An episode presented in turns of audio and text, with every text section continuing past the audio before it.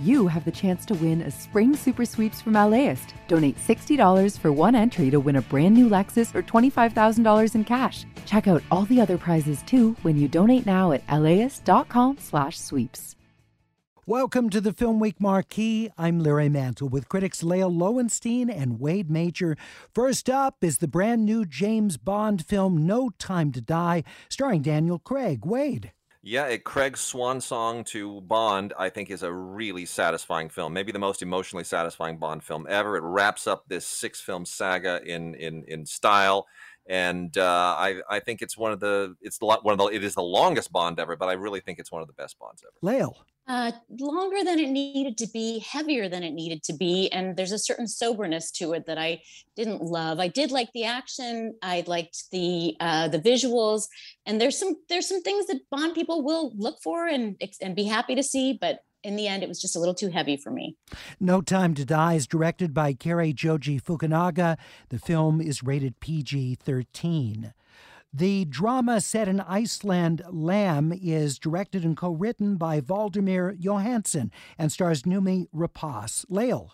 This is a supernatural thriller set in the windswept Bergman-esque uh, Icelandic outback, and it is a weird, impossible to describe movie about a couple that adopt a baby lamb and strange things that happen to them. Wade.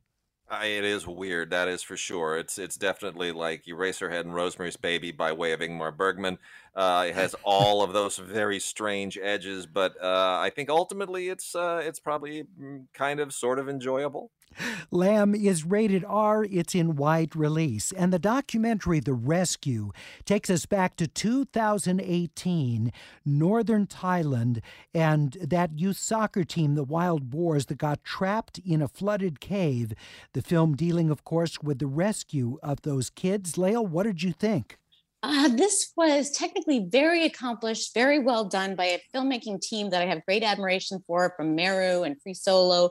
Um, great interviews. In the end, though, I was bothered by the recreation footage. I don't love reenactments and documentaries, and that took me out of it a little bit here, but it is technically very well accomplished. I wish we could have had interviews from the kids themselves, but Netflix owns the right to that. The film is directed by Chai Vasarhelyi and Jimmy Chin. Wade, what did you think of The Rescue?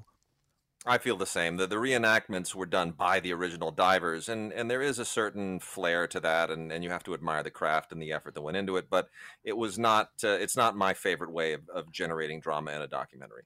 The Rescue's rated PG. It's in select theaters. Also, want to remind you the full hour of Film Week with much longer reviews of each of these films and many other movies as well can be found wherever you get your podcasts or by visiting kpcc.org. The full full Film Week podcast is there for your listening. Have a great weekend.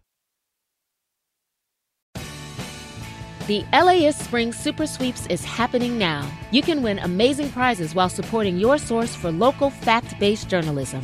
One lucky grand prize winner will get to choose a brand new Lexus or $25,000 in cash. Other prizes include an electric bike from Juice Bikes and $1,000 gas gift cards. Your donation of $60 gets you one entry to win, and the more you give, the more entries you get. Donate now at laist.com slash sweeps.